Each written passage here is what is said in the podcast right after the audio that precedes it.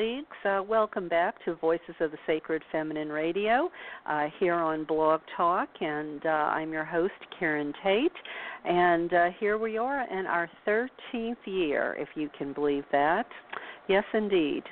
Um, and uh, just a shout out to Alea Deo uh, for that little snippet uh, from one of her cuts uh, called Awaken. And uh, I use that tonight because um, it feels so appropriate. We certainly must awaken. And um, tonight's topic, I believe, uh, is one we've been talking about uh, in in different contexts uh, over the past weeks, and the topic is that of love. Uh, I think we do need to awaken to uh, uh, the many types of love that there is out there uh, because it is so needed in the world. Um, so tonight, uh, my guest is uh, Eileen Workman. She uh, is returning to the show. Uh, we had such a good time uh, last chat. Uh, I invited her back, and uh, we're going to be talking about the book Raindrops of Love for a Thirsty World. And it's by Life. Yeah, it's by Life. And uh, Eileen will uh, tell us uh, why she credits the book to Life, uh, you know, when we begin our chat. Um, but you know, with with um, you know, every day we turn on the news and uh, it's something else, and uh, sometimes it gets really hard to take. I know myself. Um, you know, some of you have actually resorted to writing me, and you've said, "Well, Karen, how do you manage it?" And uh, you know, I'll just say publicly for those of you who have thought it uh, but maybe didn't take the time to email me. How do I manage it? Well, you know, I have actually uh, started to do something I call creating my own reality bubble. And uh, I listen to the news a lot less. Um, when I do catch the news, I've started to catch it from people like Stephen Colbert or uh, maybe Jimmy Fallon. Um, you know, catch it uh, from a um, you know a, a more humorous perspective, uh, so that kind of takes the edge off. Um, you know, I might not know absolutely everything that happens uh, every day, uh, but that's okay. I, I certainly know enough to know what's going on, and uh, I, so I guess what I'm trying to say is I only let uh, things that I believe are positive and uplifting to penetrate that reality bubble. Uh, and I really think that is helping tremendously. You know, what also helps is uh, to surround yourself with uh, supportive and nurturing, you know, friends and family. Uh, what also helps is uh, self care, uh, to really have um, compassion for ourselves. Uh, as well as others, of course, but uh, to to be kind to ourselves, um, and I think um, you know even search out uh, doing things you know that will make you happy. Um, search out doing things that maybe just seeing them or experiencing them makes you happy. Uh, myself, I signed up uh, for a tarot class you know all these years i've been doing so many things you know books running a nonprofit doing the radio show yada yada yada. I never had time to learn to be a tarot reader. Well you know i'm going to do that now. Uh, I'm also uh, thinking of, um, uh, I, you know, I did my Ancestry.com thing, and I'm going to take that to the next level and start tracking my family tree. So I guess what I'm saying is, um, uh, you know, turning inward a little bit, uh, as opposed to always, um, you know, putting out, putting out, putting out.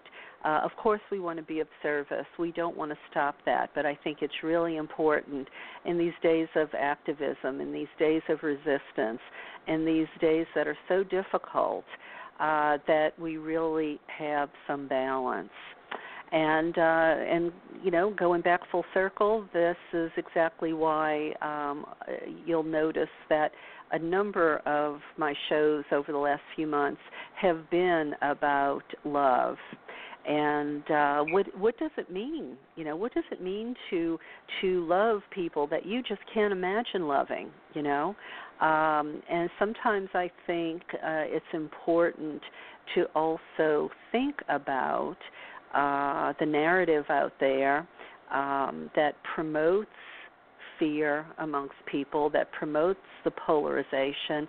Who does that serve?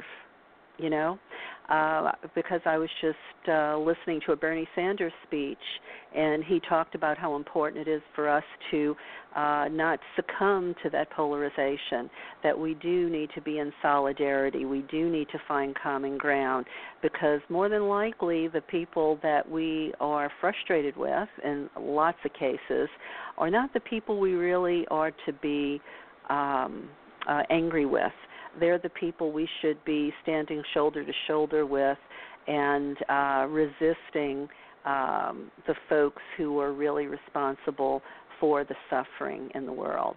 So, anyway, uh, that's my little soapbox for tonight, and uh, I hope my little reality bubble uh, exercise might be uh, useful to those of you out there um, who uh, you know maybe maybe you're struggling. And uh, you know don't feel guilty for it um, because you know what? You can you can resist while you're smiling you can um you know you can wear your pink pussy hat and you can send your postcards you can do it in an energy of love and you can do it in an energy of uh of, of being positive and vibrate on a higher level uh, while you are doing it. You know, so think about that too because I think that's important. So anyway, I mentioned Eileen Workman is back with us tonight, and um, let me uh, reintroduce you to her again because it's it's been a little while since she's been with us. Uh, I'll tell you a little bit about her by way of her bio, and then we'll get into uh, her raindrops of love for a thirsty world. Um, Eileen Workman, she's obviously an author. Uh, she's graduated from Whittier College with a bachelor's degree in political science and minors in economics, history, and biology. She spent 16 years in the financial services industry as a senior vice president and financial advisor for Smith Barney. Uh, after experiencing a profound spiritual awakening in 2007, she left the financial services industry and dedicated herself to writing Sacred Economics, The Currency of Life, uh, as a means for inviting us. Um, you know, and her readers to question long-standing assumptions about the nature of capitalism. Uh, Raindrops of Love for a Thirsty World is Miss Workman's second nonfiction offering. In it, Eileen summons the wisdom of the life force that flows within us all and invites it to speak with us in its own words. Okay, so there was the spoiler. That's why the book is, um, uh, she credits life. Um, the book inspires a healthy sense of self love uh, in the reader in order to propel them beyond suffering and into the fullest, most beautiful expression of themselves. So, Eileen, welcome back to the show. I'm so glad to have you. Mm, thank you for having me back, Karen. So, um, any thoughts about uh, any thoughts about the opening? Any anything yay or nay um, about some of those ideas? Oh gosh, you're totally singing my song. Everything you said, I just could feel my cells dancing, and I was resonating with with all of your, the points you were making. Um, it is such a challenging time to be a human being right now, and so much is coming forward. There's this incredible evolutionary thrust that I think most of us are feeling, even if we're not quite sure what's happening. So the need for self care and self compassion and balance, all of those things that you mentioned, just really honoring yourself, that's so critical at this point in time. Well, good. Well, thank you for validating that. You know, sometimes we kind of uh, I don't know, uh, you, you know, you wonder if some of the things we say are useful or not, and uh, um, you know, thank you for being that reflection back. Um, you know, I, mm-hmm. I hope listeners do uh, find it useful, as I'm sure they will um, find our chat tonight. I believe. So, um, you know, aside from the obvious, um, you know, again, the title of the book we're talking about is Raindrops of Love for a Thirsty World, and I love that title. I mean, it just oh, it uh, it kind of gives me goosebumps because I'm, you know, mm-hmm. thinking, you know, it's more than just words. I can feel it. You, you know what I mean? I mean, it's visceral. Um, mm-hmm. You know what? Uh, you know what's the message of your book? Uh, what do you feel is the promise that it makes for those who pick it up and take the time to read it? Well, but that visceral feeling is the energy of the book. The way that the book is structured and the way that it was kind of uh, hit the page was designed to use the rational center, but to infuse that logic with the feeling aspect of of love, of compassion, of kindness. There's a tenderness to it. So it's a journey, but it's not just a mental journey. It's an emotional, spiritual journey that takes, you know, it, it, it settles in you in a very cellular way. And that was, was the intent. Is I think so many people in the world have concepts right now. We're in a very thinking time of human evolution where we have all these ideas and all these thoughts and all these beliefs and for it to become real, any of these things that we're thinking or dreaming of or imagining to be real, we have to embody them in the material realm that we occupy. So that cellular dance, that aliveness of a concept when we resonate with it all the way through helps to anchor it in our DNA, in our in our consciousness DNA that is a little bit different from perhaps our biological DNA, but it exists. There's a field of aliveness and consciousness, and and when we speak into that field, when we feel into that field, we walk in it. So it's it's more than just a thought, and that's that's really what the book is speaking to. Well, and, and as you're saying that, I'm thinking as well. Um, when we allow ourselves to feel it, when we get that um, juice if you will, um, you know, I think then it um, helps us fight for it in a sense, you know, uh, because we want to keep it. We don't want to lose it. We want to feel like that as often as possible. You know, it's like we've had a taste of it now, and we want to have it again and again. Right, right. It's like if if you have you know found a wonderful place that you like to go, you want to return to it over and over but you have to have actually been there the first time. It can't just be a point on a map or something that you've seen photographs of it. There there is something to be said for tasting and touching and smelling the, the whole sensory experience of being alive. And yeah. that's one of the reasons why our emotions are so potent is because our emotions open that avenue that connects our consciousness with the material realm. And there's an energy, it's an energy field and so right. by by making sure that we're all sharing the energy field and we're conscious of being in that shared energy energy field, it creates communion, which is very different from communication. The book yeah. is an invitation to communion. Okay. Um, now you know we've I've I've kind of uh, you know said a little bit about you credited uh, the book's author uh, as life rather than naming yourself. Uh, speak to that a little bit, um, and you know uh, maybe offer some tips on how others might also get in touch with that source too. Oh, that's a great question. Yeah, and everybody can do this. It's not, you know, there's nothing special or unique about me being able to have that kind of internal dialogue with myself. But that's what the book is. It's it's a series of discrete writings that came through me as I was sitting in open meditation as a separate human being, an individual human being, I should say, asking the universe all kinds of questions, things that I just didn't understand or I wanted to try to make sense of, wounds from my childhood, all kinds of things I wanted to unpack and just sort of look at and say, you know, what is this? How do I move through this process and this, this challenge?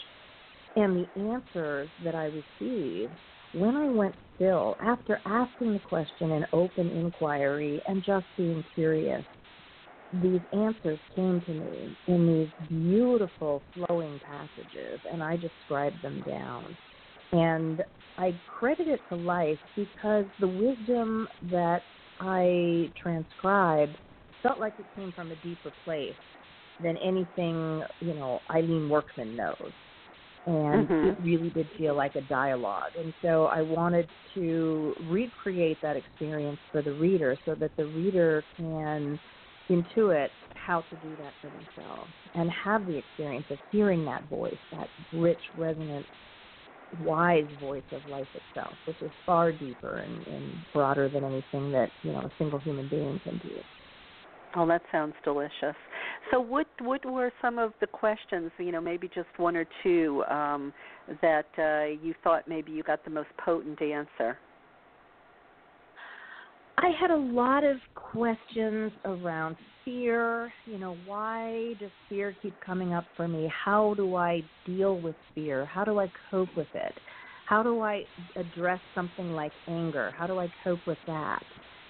So, those kinds of questions were crucial to my development. And as I asked the question and would sink into stillness, I, you know, I would hear an answer that would be something like, you know, here, here is what fear is for you, and this is how it is helpful for you to look at fear and deal with fear. And it taught me, you know, life taught me to make fear my friend rather than have it be this terrible, freakish monster of energy that I had to suppress in my subconscious because I couldn't handle it being in the same space with me. And right. so instead of making it wrong, I learned how to invite it in with curiosity and say, you know, what what are you here to show me? What are you here to teach me? And as as these lessons became more fast and furious and also more grounded, I developed this capacity to start to see everything as energy, to experience everything as energy, not just as discrete, objective, separate you know, existences, but as a flow, this weaving, this beautiful weaving and flow of energy that people really are. We, we are energy in motion. So learning how to navigate that motion in, in a more useful and a deeper, richer, more beautiful, awe-inspiring way has been the journey.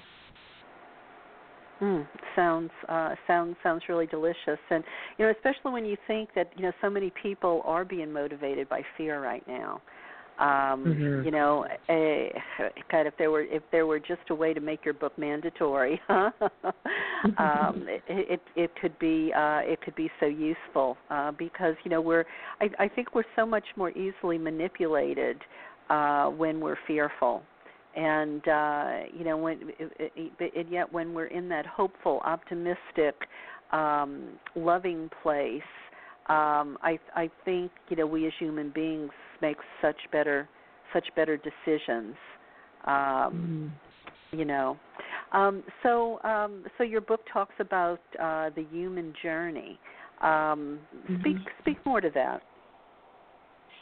Well, I, I'm always a fan of looking at human consciousness in the same kind of framework or context as we look at the development of the human species, the physical species. So we speak of evolution and how you know humans over time have developed certain skill sets including self-awareness including a deep rich emotional interior life including the capacity to reason including the capacity to imagine and dream. And all of those things you know they, they, they are true in our material form they're true energetically and they're true in our consciousness. So my thought was that a lot of the stories that we've told ourselves historically about the evolution of human consciousness were told from the perspective of a child mindset.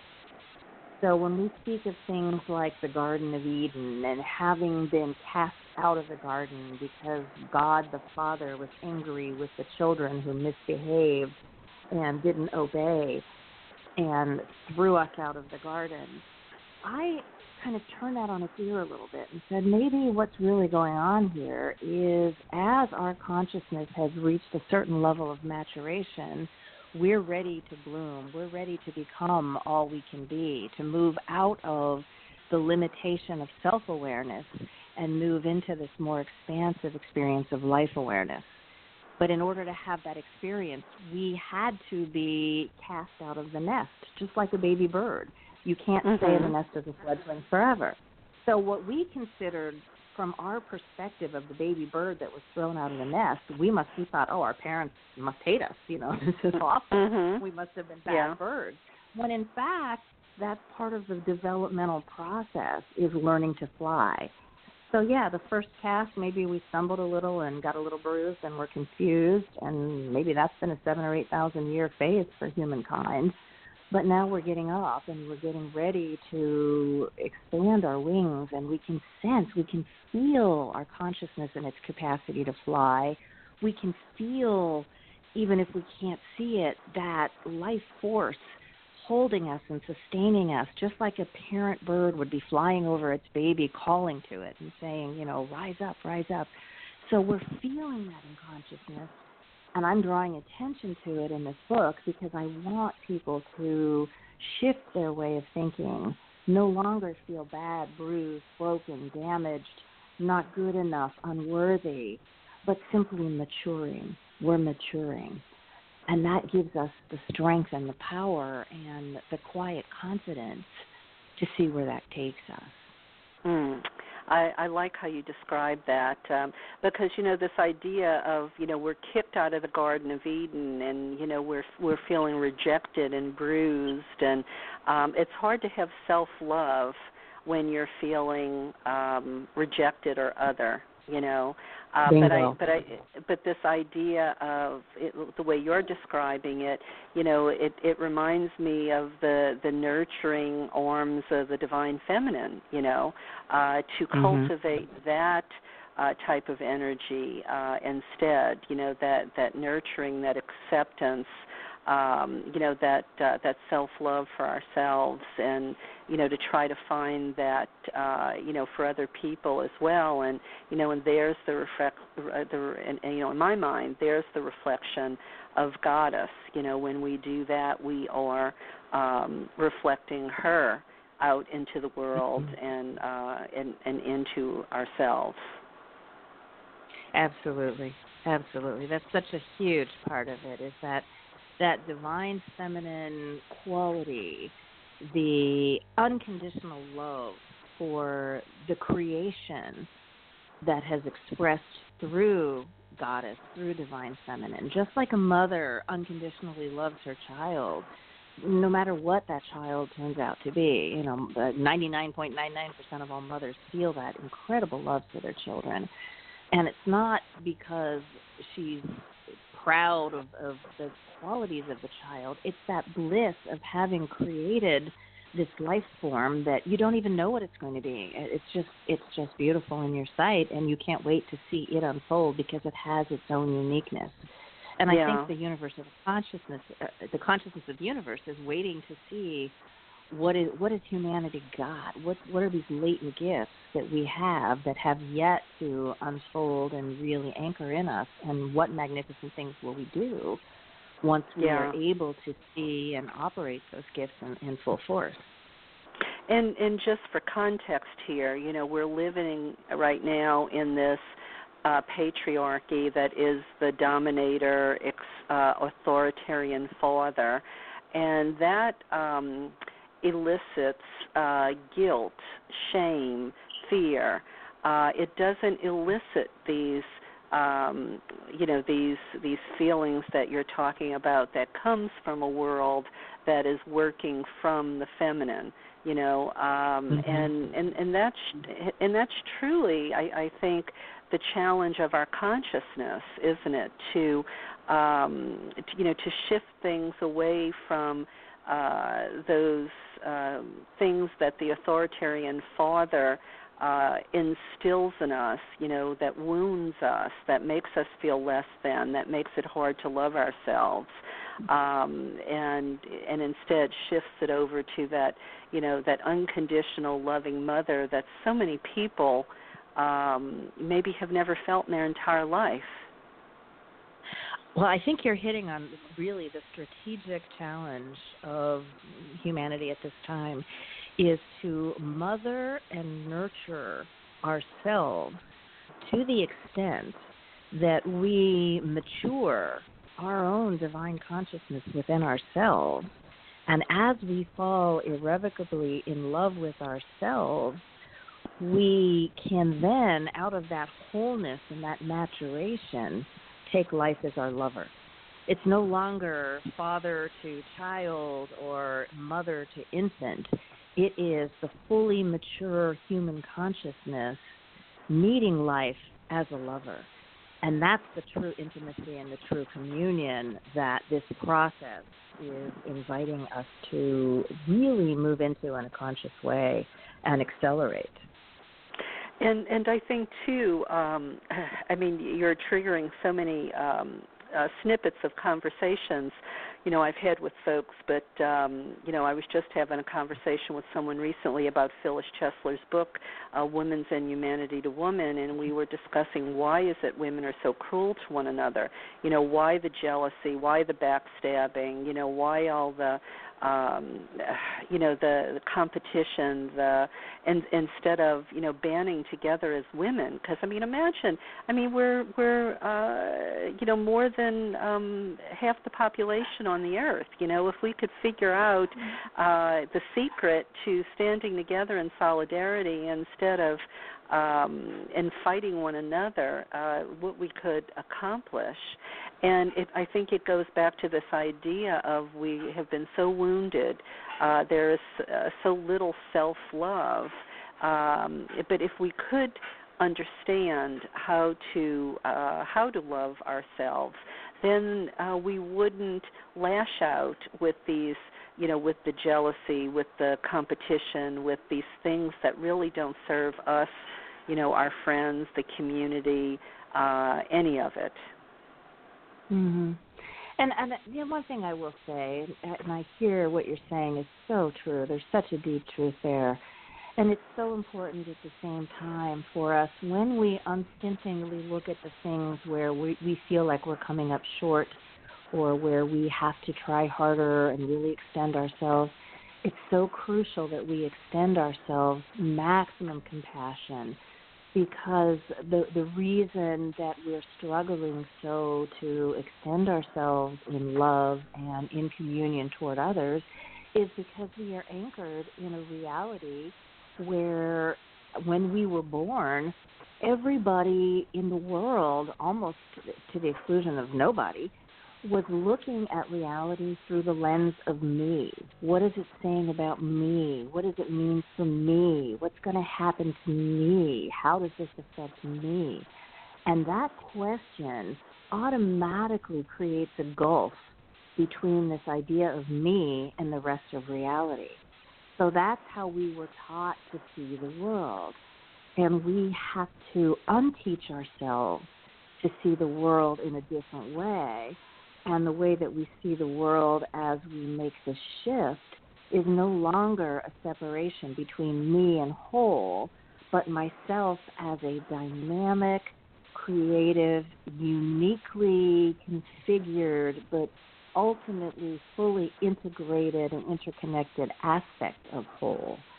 So yeah, when I see yeah. myself as a cell in, in the collective consciousness rather than as a separate consciousness, everything changes. But it's not easy to do in a world where everybody else is, is um, many, many people are in this little isolated bubbles of me against the rest of the world. So it's very right. easy to fall back into that pattern. And, and we just have to kind of pick ourselves up, dust ourselves off, and start again when we do. Well, yeah, and I think that's important to say as well. You know, I mean, as we are trying to evolve, um, you know, as we're trying to vibrate on this higher level and be, um, you know, more compassionate human beings to mature. Um, you know, we're not going to get it right every day either. You know, sometimes it's you know one step forward and two steps back. You know, uh, or you know mm-hmm. maybe we even have to repeat some things we thought we learned and uh, you know maybe we come back around again and you know we learn it on a different deeper level or something uh uh but uh but I think that's so true you know because this whole idea this consciousness that we're talking about it really is about the um I think the we and the us uh, rather mm-hmm. than the I and the me, you know, this individuality, this uh, separateness, this you know feeling of isolation and um uh survival of the fittest almost you know um right. I, I think those those feelings go away when we can um get ourselves into this new mindset well and i'll tell you that the thing that worked so beautifully for me the process that's been unfolding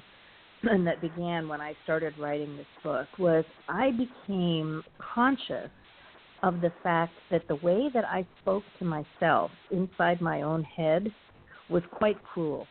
I was very judgmental. I was very harsh. I picked on myself constantly. I criticized myself constantly. I judged and shamed and blamed myself constantly. And it was such a companion voice, I wasn't even aware of the damage it was inflicting on my own psyche until I started to listen to it. And one of the challenges that rose in me, and the reason I wrote this book, was I wanted to repattern the way that I was speaking to myself.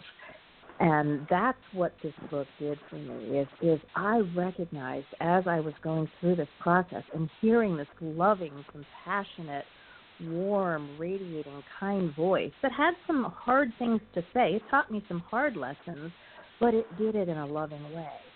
Mm-hmm. And I recognize that that if I could speak to myself that way a hundred percent of the time, the way that I speak to myself is the energetic way that I speak to other people in the world. Mm, good so point. changing it inside changes the way that I address everyone else. And that was such a critical learning because I had no idea how hard I was being on other people until I really allowed myself to hear how hard I was being on me. And then yeah. I recognize that as within, so without. Perfect. So, so Eileen, um, you know, for listeners who are saying, "Okay, all right, uh, we, I, I get it, Eileen, I get it, Karen, but now tell me how to do this."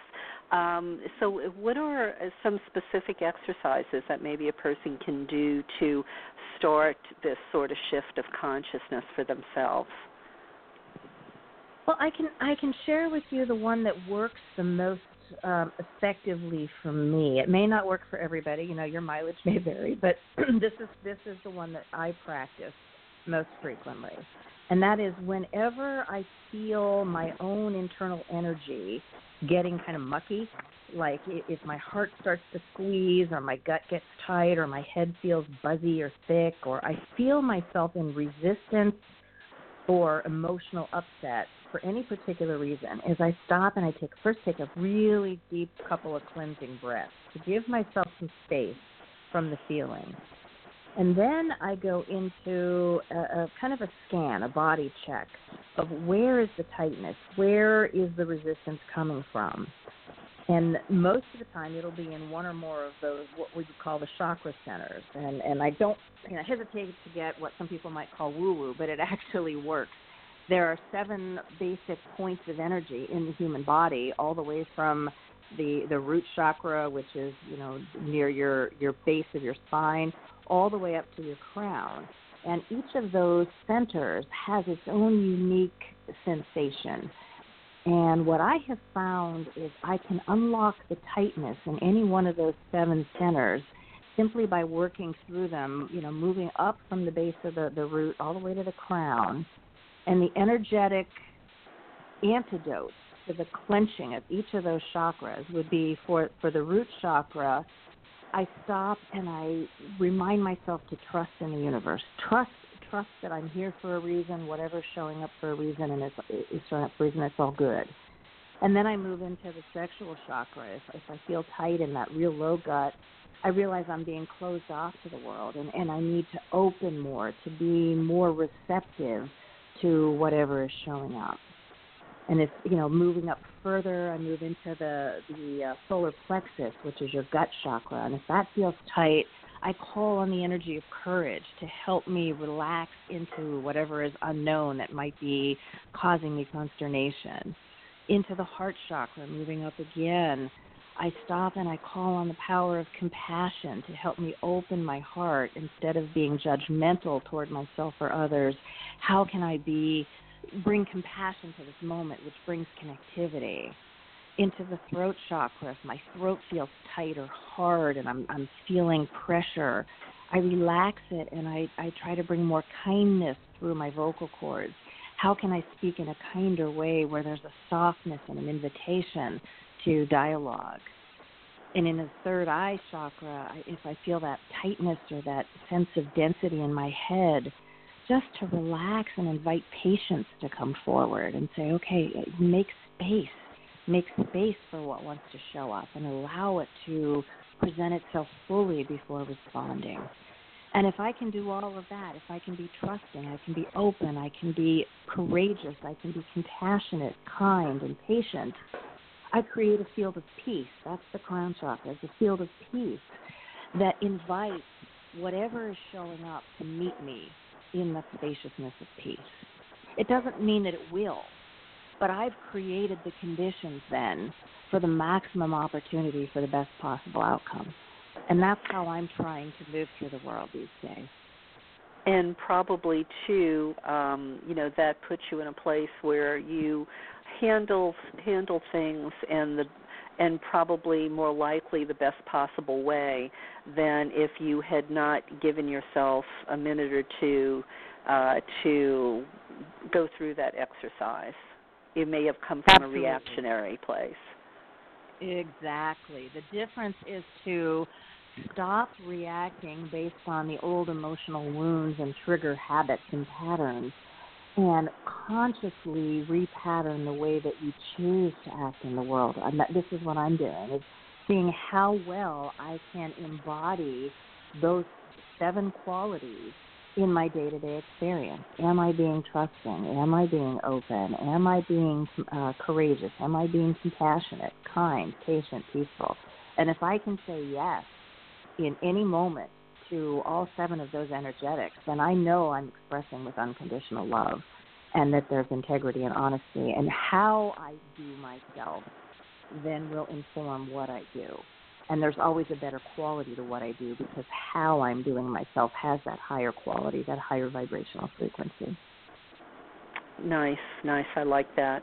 Um, and as you were saying it, I was sitting here with my eyes closed, seeing, you know, seeing the outline of your body and my mind's eye, watching you uh, go up the chakras and uh, spinning each one, you know, uh, a kind mm-hmm. of a mm-hmm. gold, golden spinning light. Um, so um, now I know you have um, some ideas about what you think is in store for humanity in the uh, in, in the years ahead, especially with regard to technology. Um, what about that do you want to share with us, and how far in the future are you talking about? Well, I don't. I wouldn't say I see into the future. I have an intuition based on where my trajectory is going as to what's possible for the species as a whole.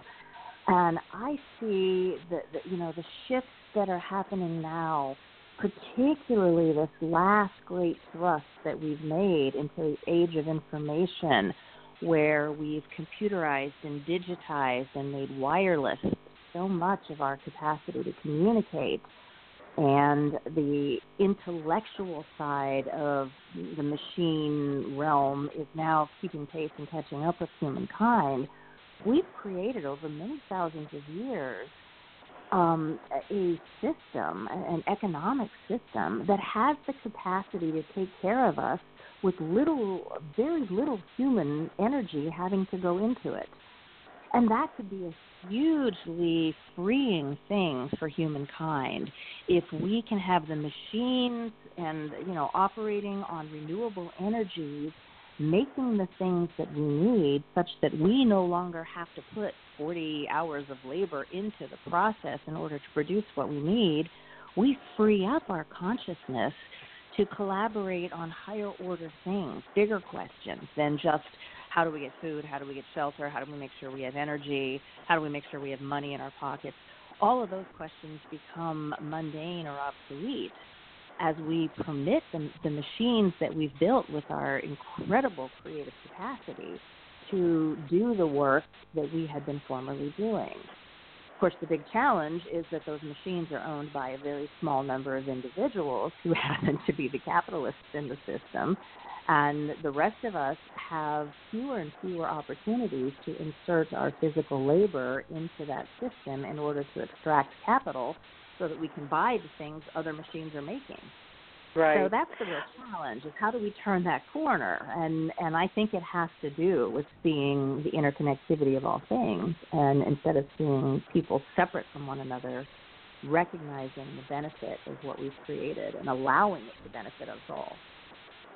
Well, and, and what you're talking about is um, is uh, it, it feels like it's it's one of these ideas that's um, I, I, I think trying to be birthed on a bigger scale. Um, you know, mm-hmm. there are other people who've talked about, you know, the fact that the uh, machines are going to take so many jobs. Um, w- what will people do for work? And some people are saying, well, uh, what we have to do is uh, provide uh, a living wage for people who simply there's no work out there to get. And uh you know and then and maybe in exchange for that. You know they do volunteer work or something to you know for the community so to speak. They're of service some kind of way. Um and i am you know i see that as so liberating because if you don't have to work forty fifty sixty hours a week imagine the other um uh you know more creative things you can do uh you know maybe even find your authentic self you know if you're if if you're not busy being that hamster on the wheel. Uh if you, and and some people have said well uh, the people who benefit most from the automation, the, these capitalists who are putting people out of work and uh, you know using the machines instead of the uh, humans, they are the ones that will have to foot the bill and that makes perfect sense to me. Um, obviously, I'm not, you know, one of these capitalists. So I guess my question to you is, you know, uh, in your bio, you know, you you worked side by side with, uh, you know, these Wall Street folks. Um, how how do we change that? That capitalist mindset. I mean, it, it seems like they're a tougher nut to crack because the stuff you and I are talking about, I am assuming, and I might be wrong, you know, maybe some of them hate their existence as much as we hate what they are doing the world. Um, but you know, how do we reach them to tell them that this is, um, you know, this is this is not the the future most of us want on the planet? Oh, that's a good question, and and I guess where I how I frame it is that the the capitalistic engine that has been driving us for you know actually basically thousands of years, even though we've only really been talking about it as capitalism per se for a couple of hundred years, but it's you know it's the same engine that's been moving through the world. It's just taken on more steam and gotten you know more solidified as an idea. But that engine was a high growth engine that was designed to help us figure out how to make the goods and services and produce the services that we need to provide our basic needs. So, in a sense, the whole economic enterprise that we've been building for thousands of years is an autonomic nervous system for the human species just like we have a digestive system and lungs and you know all these things inside of us that do a job but our consciousness doesn't engage with it and say breathe in breathe out breathe in breathe out or time to digest. We're not doing that at all. It's all mechanized. It's all automated in our body. And that frees up our consciousness to focus on higher order questions that's how our, our individual body works. And I think we've been building that writ large upon the landscape of the earth for thousands of years. We're building a social body. We just haven't turned on that autonomic nervous system yet and invited it to nourish the entire cellular organism of humankind. And I do believe that because of the way that capitalism is constructed, it has the seeds of its own dissolution built in because you cannot continue charging people for access to things that they have no capacity to have input into. It just doesn't work. So mm-hmm. the system will self destruct. It has to. It's unsustainable. And by definition, anything that's unsustainable cannot sustain itself. So as the collapsing of the system takes place, already underneath it, there is a birthing, like you mentioned, of new ideas, new concepts, new ways of, of trying to do it differently.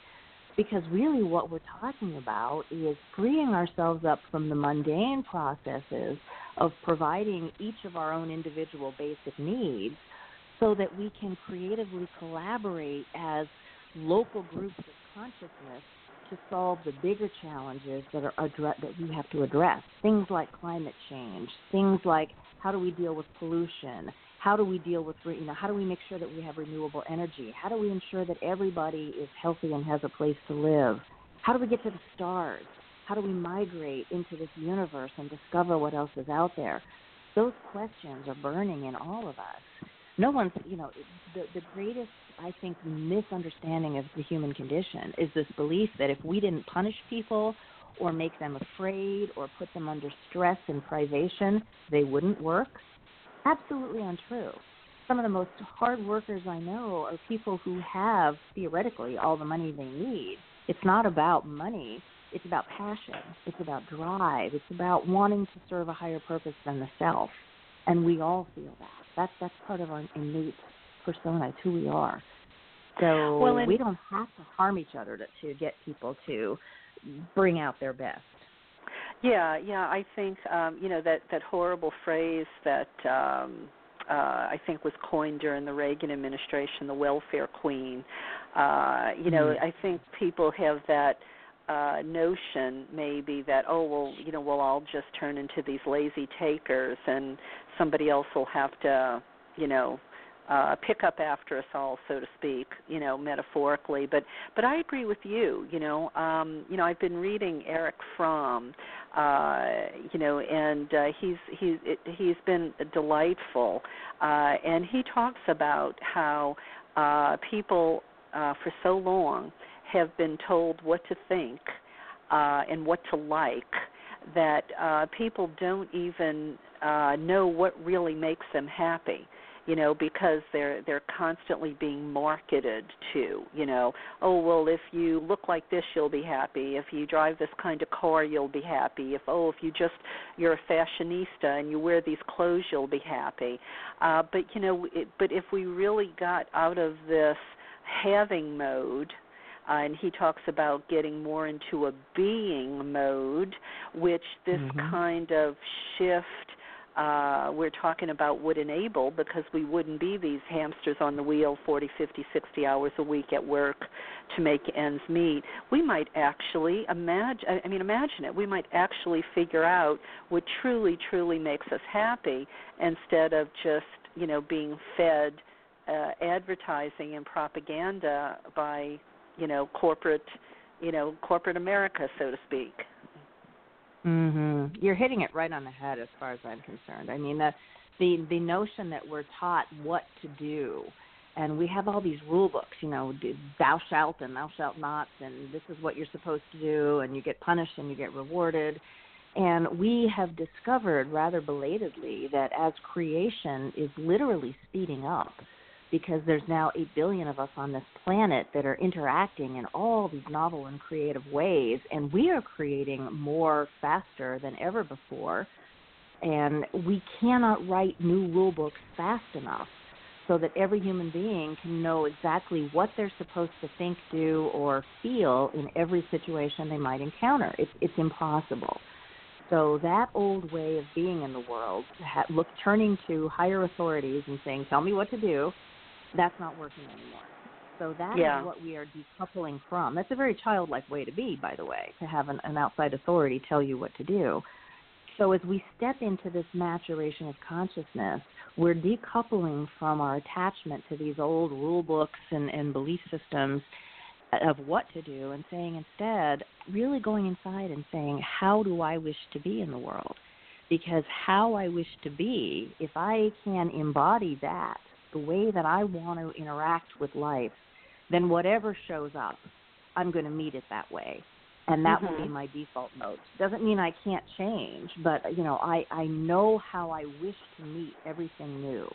I wish to meet everything new from a place of love and openness and compassion and, and kindness and curiosity and, and you know patience. Let's let's see what happens here. Let's collaborate. Let's dance. And if something doesn't want to dance with me, that's fine. Go dance somewhere else. I'll dance somewhere else. You know, it'll be okay. but you know, more often than not, I find people love the opportunity to dance at that degree of communion, to that degree of communion. So it's it's a qualitative shift in our energy that is coming forward, and I think that's going to be a qualitative shift in what we co-create. And well, and I think it will also enable people to be their true, authentic selves. You know, because how many people are who uh, and, and maybe I'm just saying this a different way, uh, but how many people are who they believe uh, they are supposed to be because the, their religion told them to be this way or not be this way, or mm-hmm. their family or their culture, uh, and maybe you know they're resistant to it. Maybe that isn't even really who they are, but they don't have any choice. You know. Um, mm-hmm. it, it, it, and maybe that's part, some of the rule books you're talking about um, you know, some of those rule books get thrown out because you know the authoritarian father he needs those rule books. You know, he needs to have mm-hmm. power over and control. Uh, you know, and and have everyone performing uh, in in an ex- a way that's acceptable to him. And um, I think more and more people are saying, "Heck with that." I think you're absolutely right. It's it's a huge shift that's happening now, and it's a beautiful shift. So I'm very joyful and anticipatory as I'm watching people one by one make these small life changes and small changes in their own perception as to you know how they want to do themselves, and that's really the big question: how do you, how do you want to be? And as we relax into that exploration and discover it's just really it's an experiment it's a journey. There's no right or wrong answer but we have feelings for a reason and our feelings help to guide us toward what feels good and what doesn't feel good. And and if we make love our true north and our compass of joy points to love and we listen for those signals in our own body that tell us we're on the right path in how we're being and how we're expressing then what we express carries that fragrance with it into the world, and it can't help but be better than what we were doing when we weren't attaching that fragrance of love to our actions. So when you talk about, you know, what does love mean or how does it operate, to me that's what it is. It's a fragrance of communion, it's the fragrance of connection, it's the honoring of the self as perfect, just as you are, even though there is still growth and there's change and there are latent capacities that are maturing. And and probably one of the greatest sadnesses I have is when I see people who have suppressed their passions and their joy because the system has told them what to do or or everybody around them has said you know you've got to go get a job and you know you're never going to be a musician because nobody is ever successful so go be an accountant instead and that mm-hmm. person will choose accounting because they, they that's their safety. But in that safety, there's no joy. There's actually yeah. a burden and pain of having lost your passion or surrendered it on the altar of safety. So that Absolutely. that's going away. That safety is going away anyway. So now it's time to find your joy. So um, the masculine and feminine. Um, where where are they going to fit into all of this? Um, you know, do do you see that relationship changing over time? Well, I think it has to change inside each of us. You know, I, I look at the divine masculine and the divine feminine as two halves of a whole. And we each have both halves within us. And what is emergent right now, what's rising, is the divine feminine the qualitative, compassionate, receptive, open side of our persona. And what's been active for the past seven or ten thousand years has been the divine masculine, the patriarchal, thrust into the world, build things, make things, you know, be aggressive, challenge, be competitive. That's been running the show. And it's not surprising because you know that's what happens in adolescence is boys get that first flush of testosterone and that takes over and the girls kind of curl up and go inside themselves and get insecure. So she's waking up now and she's moving into balance. And as that balance occurs we see things like malala in the world. What is malala but the divine feminine standing up to the patriarchy and saying no i'm not a little girl. I refuse to be put in a box and told what I can and cannot do. Here's how I'm going to be. I'm going to be strong. I'm going to be powerful. I'm going to be myself. I'm going to express, and nothing is going to stop me. And that's her voice. And we all have that voice inside of ourselves. And so pulling that forward and allowing it to express, not in petulance or childishness or anger, but standing in its own authentic truth. And then you can't help but fall in love with it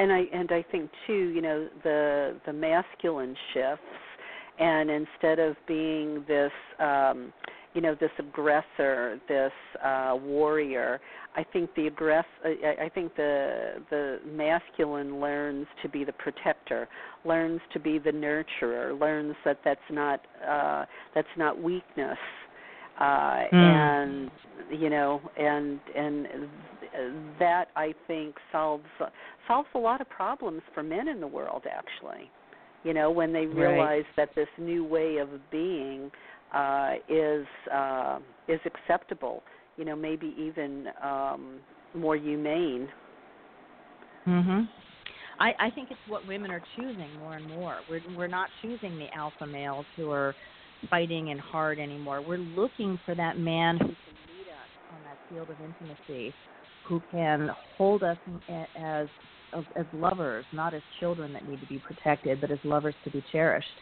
and to cherish equally in mm, return. Mm, I love and that. So there's a beautiful give and take, and and as we do that in our that dance in our own lives, that manifests in the society as humanity as a whole. So it starts with every individual couple creating that spaciousness and that place of peace in their own relationship, balancing their own internal masculine and feminine, and inviting the intimacy of that experience to come forward from the other, their partner, their beloved, and doing that dance together, and then sharing and gradually inviting other people into that circle and seeing how it spins out. It does. It, it becomes this wave of energy that moves out. Quite beautiful. Now, well, yeah, and then you you know you teach it to your children and your nieces and your nephews, and uh mm-hmm. yeah, and like uh, the pebble in the pond. Um, now, uh, I think you've said that uh, maybe these ideas, you know, some sort of take it as uh, repudiation of God or religion in the traditional sense. Um, uh, talk about that. Have, have you had some pushback, or what's that about? Oh, yeah, I, I mean, there's always going to be pushback from people who have very hard, rigid concepts of what God is or what religion teaches. And you know, I have a much more fluid way of holding it. In in that, you know, if you were to ask me to define God, I would say it's everything. That God is everywhere, everything, all the time, in us, you know, around us. That that God, if you want to define it, I would say is the Creator experiencing creation as the created so it's the whole, it's the whole flow, and we are that. And that's something that I think some people who are highly religious have difficulty wrapping their heart around is that they are a cell in the body of God. And we tend to think of ourselves as separate from God, and, and I hear that a lot from religious people that I can't be God. That's that's a ridiculous comment, but it's you know to me it's a very valid truth that, that that's how it works. So hating anything or feeling distant or separated from anything, you're feeling distant or, distant or separated from God. And we can close that gap in a heartbeat simply by tapping into that God field, God force inside of ourselves. Okay. Um, well, um, Eileen, we are uh, coming close to the end of our chat. Um, I want to take a brief little break uh, because I have a word from Joe Carson I want to share with listeners. But when we come back, um, I, I, I, want you to be uh, thinking about is there anything uh, we haven't chatted about you think might be important uh, for listeners to hear? Uh, you know, or you know, what uh, you know, what closing words would you um, you know have for those who um, are hearing our chat tonight? Okay. Mhm. So I'll I'll be right back.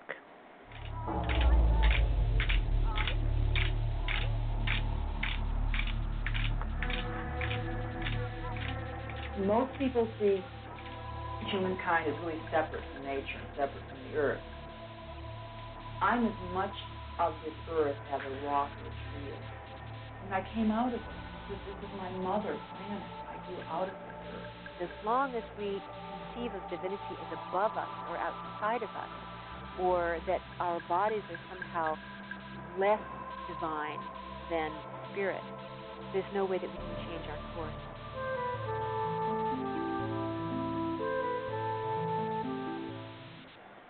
Well, you've been listening to the trailer for Dancing with Gaia, Joe Carson's feature length documentary film. In it, she interviews 15 visionaries and teachers about earth energy, sacred sexuality, and the return of Goddess as Gaia. Joe traveled to ancient sacred sites all over Europe and the Mediterranean to shoot this film, and these spiritual sites from northern Scotland to central Turkey profoundly affected the origins of Western culture. If you've always wanted to see them yourself but haven't, this is an opportunity to experience some of the best ones and get their story. The DVD comes packaged with a 45 page color mini book, which goes even deeper into the material.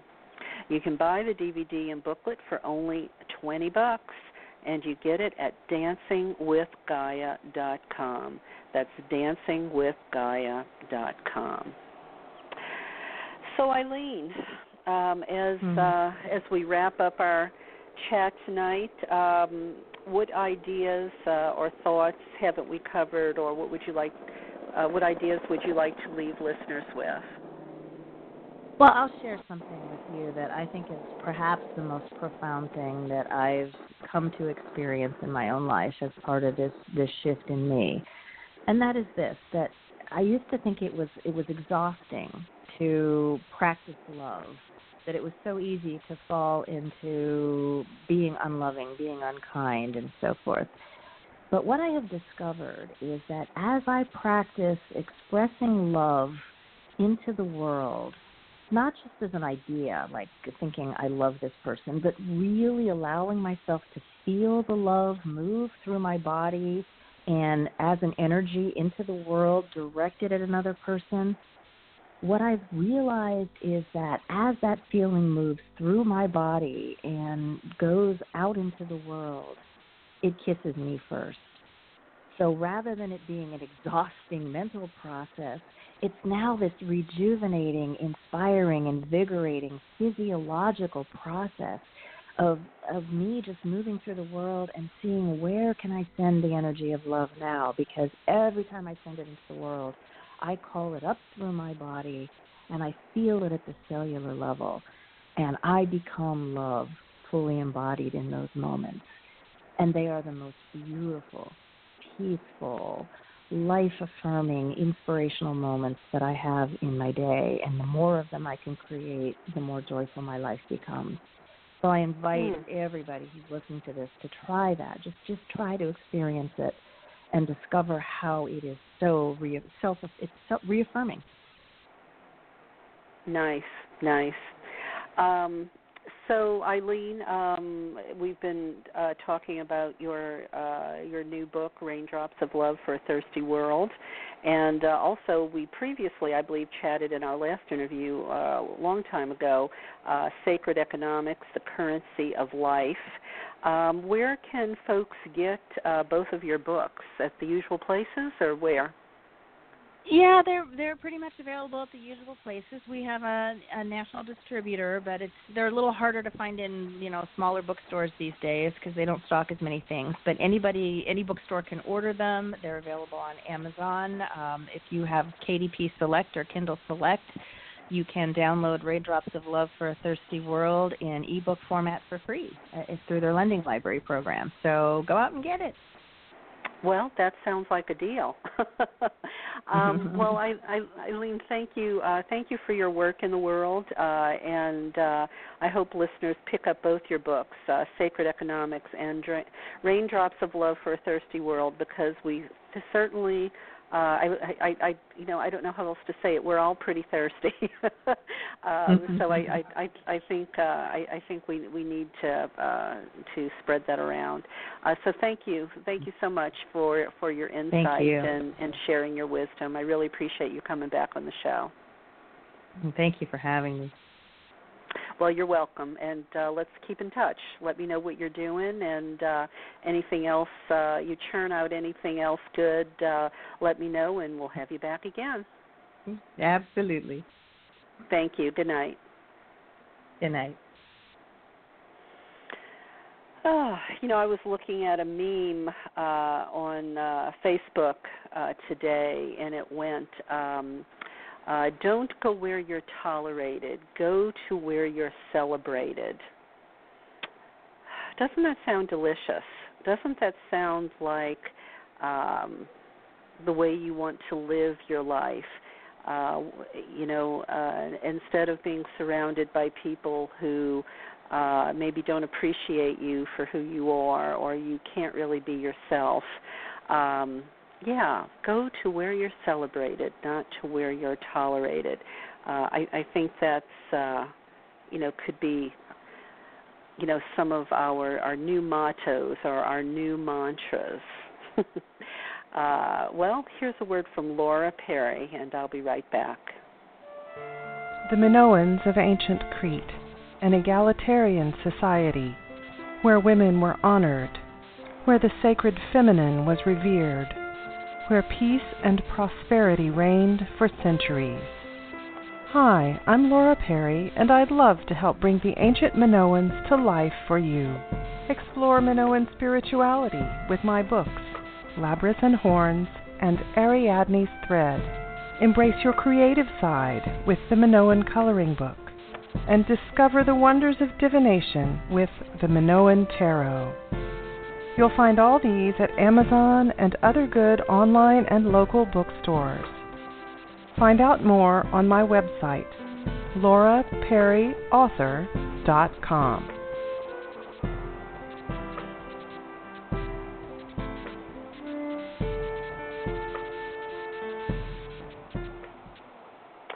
And if you're interested in uh, what Laura Perry was just uh, talking about in her commercial, uh, you can hear Laura and I's interview um, in the archives there. Uh, just uh, put in the search box Laura Perry, uh, maybe throw in the word Minoan, uh, uh, Voices of the Sacred Feminine, and um, a couple of the interviews we've done uh, over the last couple of years will pop up. Uh, Laura's group is in the process of uh, reconstructing uh, the Minoan, um, you know, spiritual life uh, in a modern day context, and uh, you know, close to nature, and um, uh, lots of wonderful uh, concepts. Uh, so if that's a culture that's you know piqued your curiosity or uh, you you felt drawn to, uh, Laura Perry is a great source. Uh, so uh, next week uh, we will be off. Uh, I won't be here, uh, but I invite you uh, to avail yourself of the wonderful guests in the archives. I'm sure you haven't heard everyone yet, and there's lots of good stuff there. I will be back on August 23rd and uh, I'll have with me uh, Heather Woodward, and our topic is how to bring the divine feminine into your spiritual based business. Uh, so we'll be taking a little bit, uh, you know, different uh, direction uh, on August 23rd. Well, that about does it for uh, tonight, my dear listeners. Uh, I will remind you again of one of the show's mottos um, what you put your attention into, what you nurture, well, it thrives, and what you neglect withers. Uh, so it's really important to think about that. Uh, nurture and focus on what you want to grow in your life, and uh, don't give a lot of attention to those things that no longer serve you uh, and you could do without. So, uh, what you nurture, and focus on, it thrives, and what you neglect, it withers. So that also means uh, if you have important relationships in your life, uh, you want to make sure you nurture those and don't neglect them as well. Well, um, again, thank you for being with us. I know in this busy world uh, you have lots of choices, uh, so I appreciate uh, your listener loyalty, uh, especially for those of you who have been with me over the years. And um, I opened with Alea Deo's uh, Awaken. I will close with it, but with the longer version. Uh, so if you'd like to stick around just a little bit longer and hear that whole cut, uh, it lasts for about six minutes. Uh, so stay comfortable and uh, enjoy. Thank you and good night. Stay cool. Time.